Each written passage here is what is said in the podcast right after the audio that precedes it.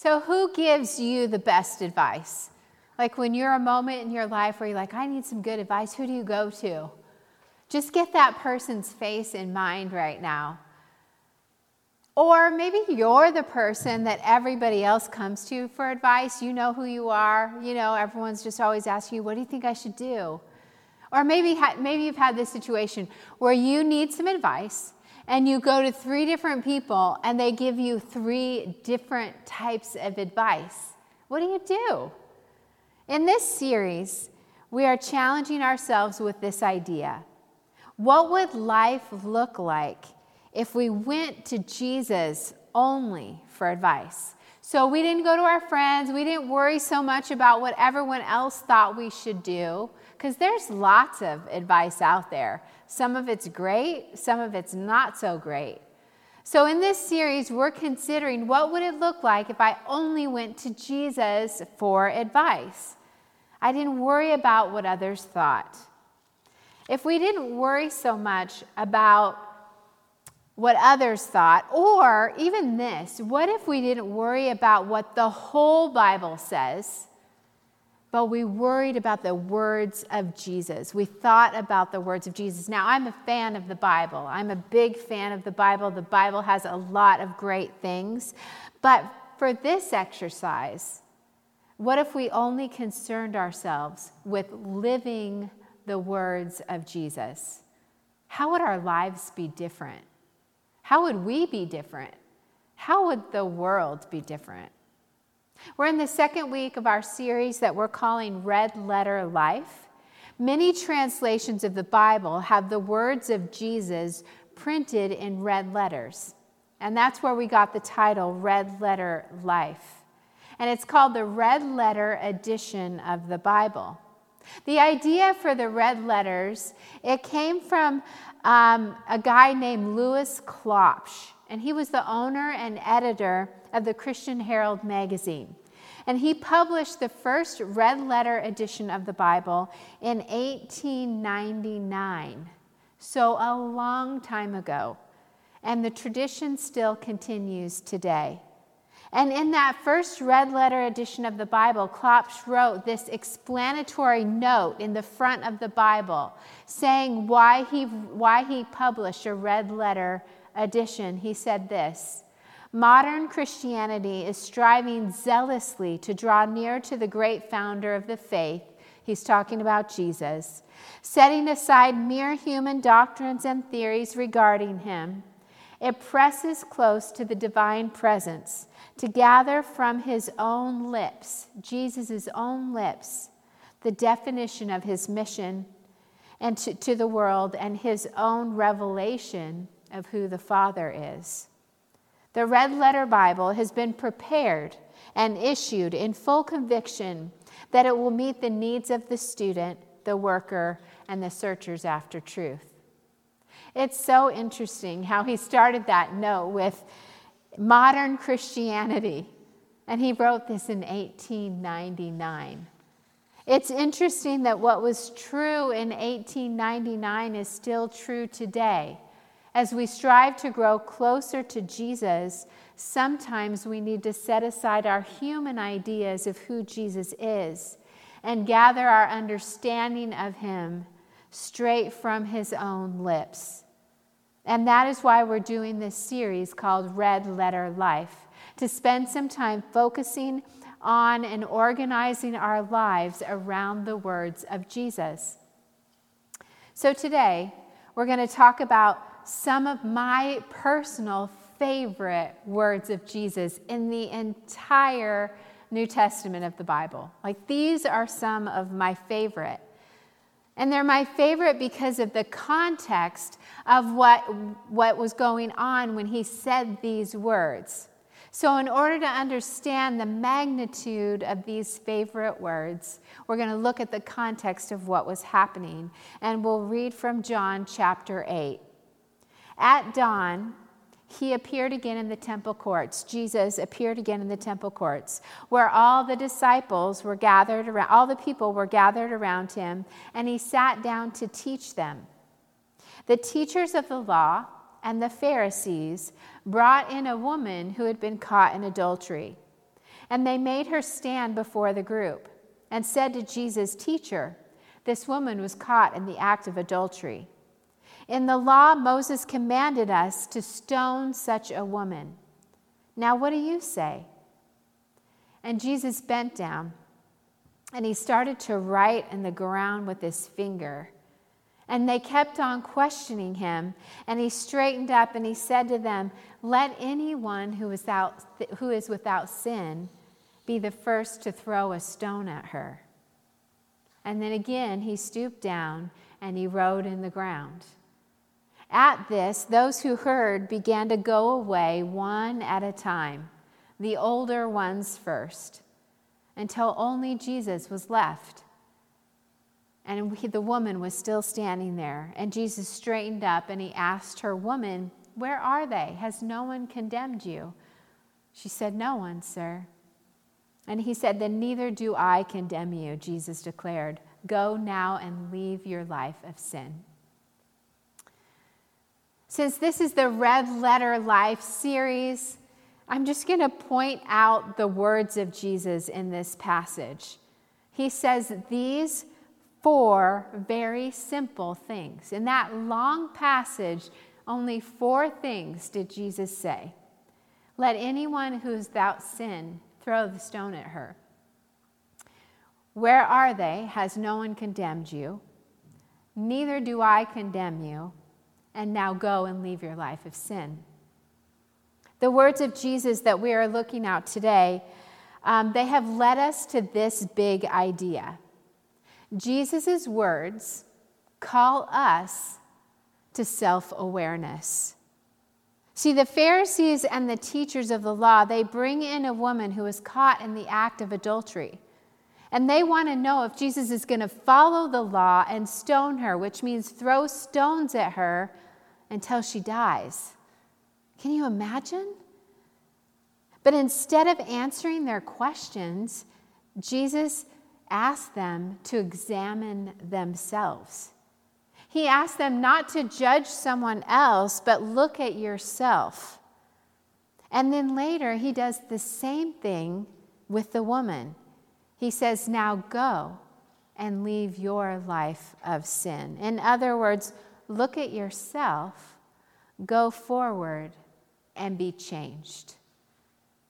Twice in this passage, Jesus asked the individuals to not be judging others, but instead look at themselves. And this is called self awareness.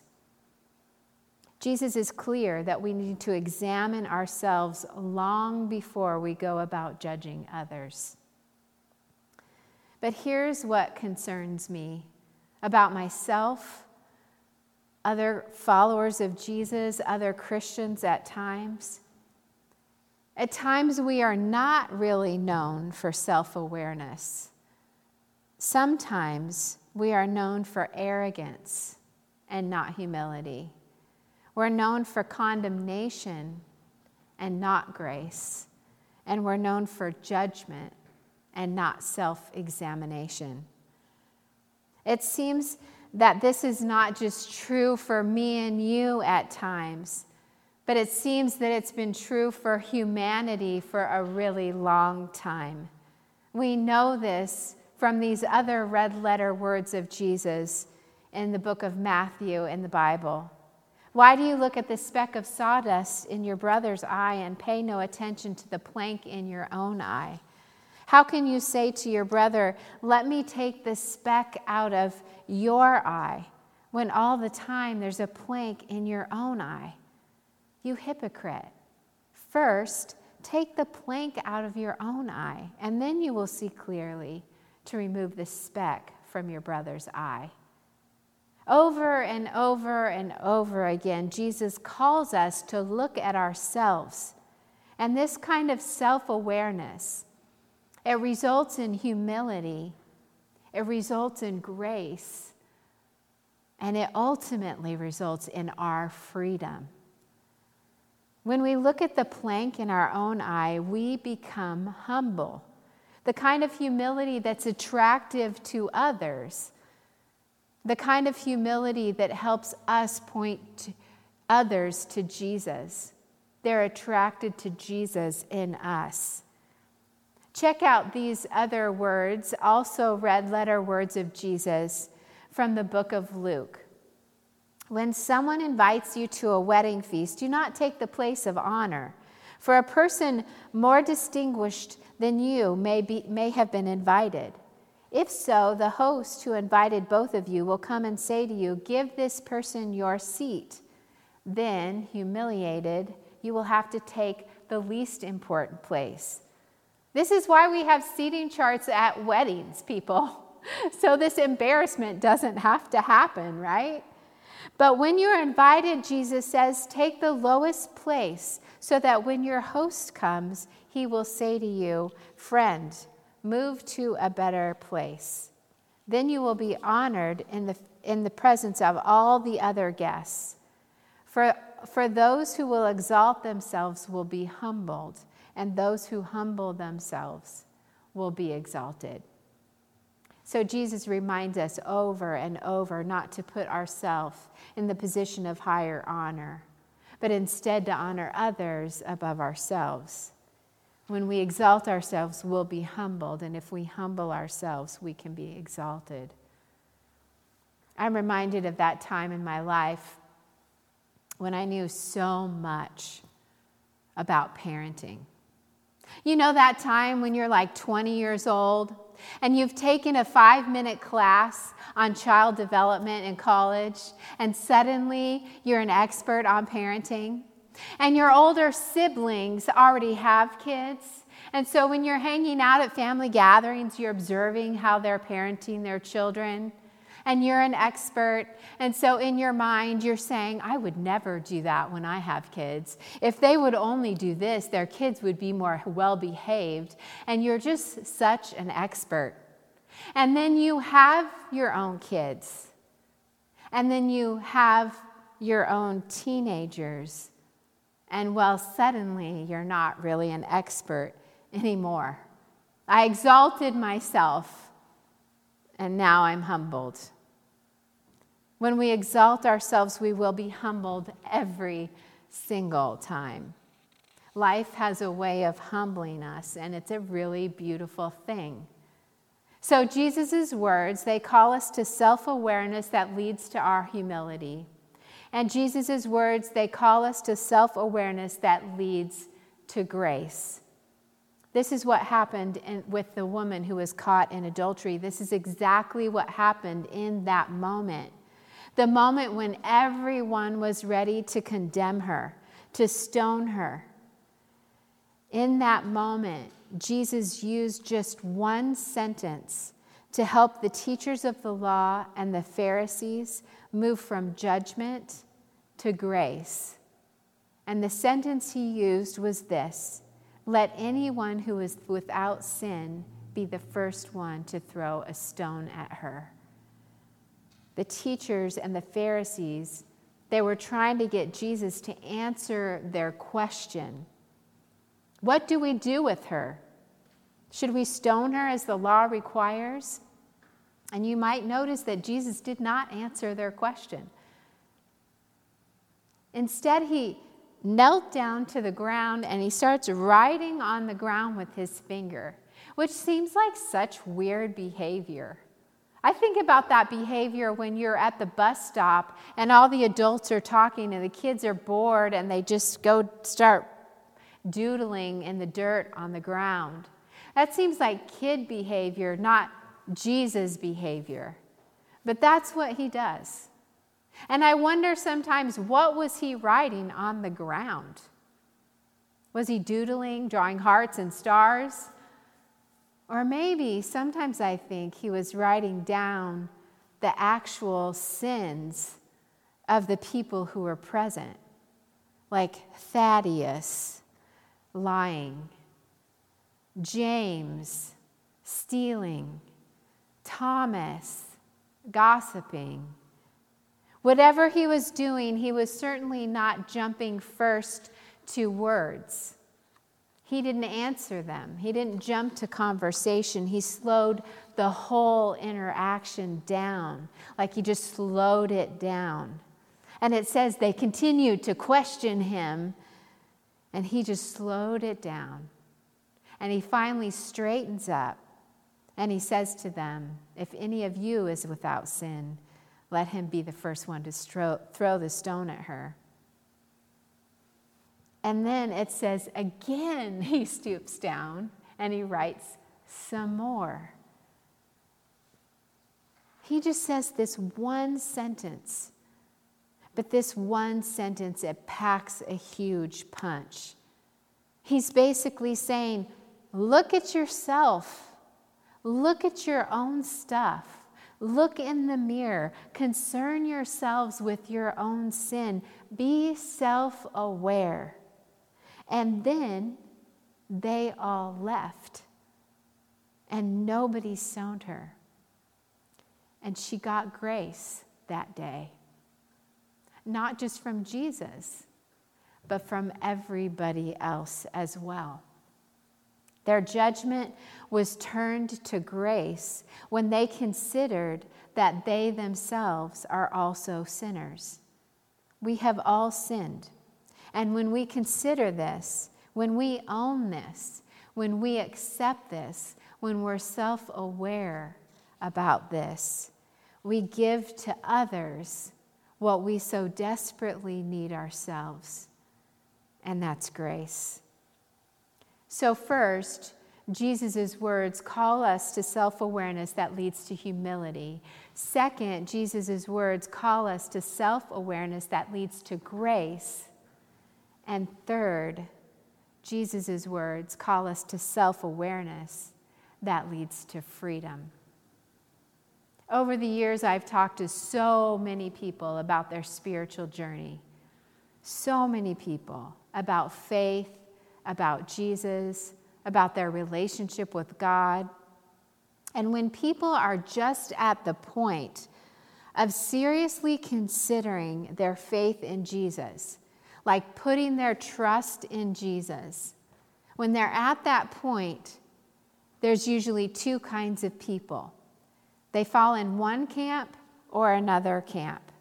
There's people who believe that they will never, ever be good enough for Jesus to accept them. And then in the other side, there's people who believe that they are a good person. They're generally good. And so they don't really need Jesus. They don't really need a Savior. Both kinds of thinking, they have the same problem. And the problem is this that kind of thinking makes a relationship with Jesus about us. And this is always a problem because we are not our way to a relationship with Jesus. We are not our way to a relationship with God. It's not about us or our condition, it is only about Jesus. This is where self awareness really matters in our relationship with Jesus. We understand who we are. And when we really get that, we can see, accept, and receive the grace that we understand that we really need. We can accept it because we see ourselves for who we really are. When we think we're not good enough, when we're in this camp and we think we're not good enough, this is true. We will never measure up to the holiness of God.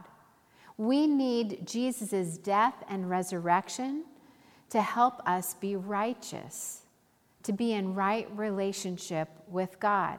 And when we receive that gift, the gift of God's mercy through Jesus, we go from sinner to saint in an instant. We go from wrong to right. We go from sinful to righteous. On the other hand, if we find ourselves in the second group, believing that we are generally good people and so we don't need a Savior, this is the most dangerous place to be. We have failed to be self aware. We have failed to see that we are sinful in our very nature. So we can never reach God because we will never be fully good without Him. Jesus' words to the teachers and the Pharisees and the woman caught in adultery are the same. He said, Look at yourself. He said, Consider yourself. And then he says to the woman, Look at yourself and go and sin no more. So be aware, is what he's saying to both camps. And when we become acutely aware of our condition as a sinner, someone who has missed the mark of God, missed the mark of God's best for us, we are self aware enough at that moment to accept Jesus and all that he has to offer us his grace and his salvation. He saves us from our sin so that we can be in right relationship with God. Jesus said, For God did not come into the world to condemn the world, but to save the world. So, when our self awareness brings us to understand our need for a Savior, and when we receive the gift of salvation from our sin, we are free. And that's the greatest gift of self awareness. We become free. John records a conversation that Jesus was having with some Jews, those who would most likely have thought that they were good enough and did not need Jesus as a Savior. And John recorded this conversation with these Jews because they, after all, they were the children of God. They were God's chosen people. They were a holy nation. They were the Israelites. Why would they need Jesus? And Jesus says to them, If you hold to my teaching, you are really my disciples. Then you will know the truth, and the truth will set you free. And they answered him, We are Abraham's descendants and have never been slaves to anyone. How can you say that we will be set free? We're already free.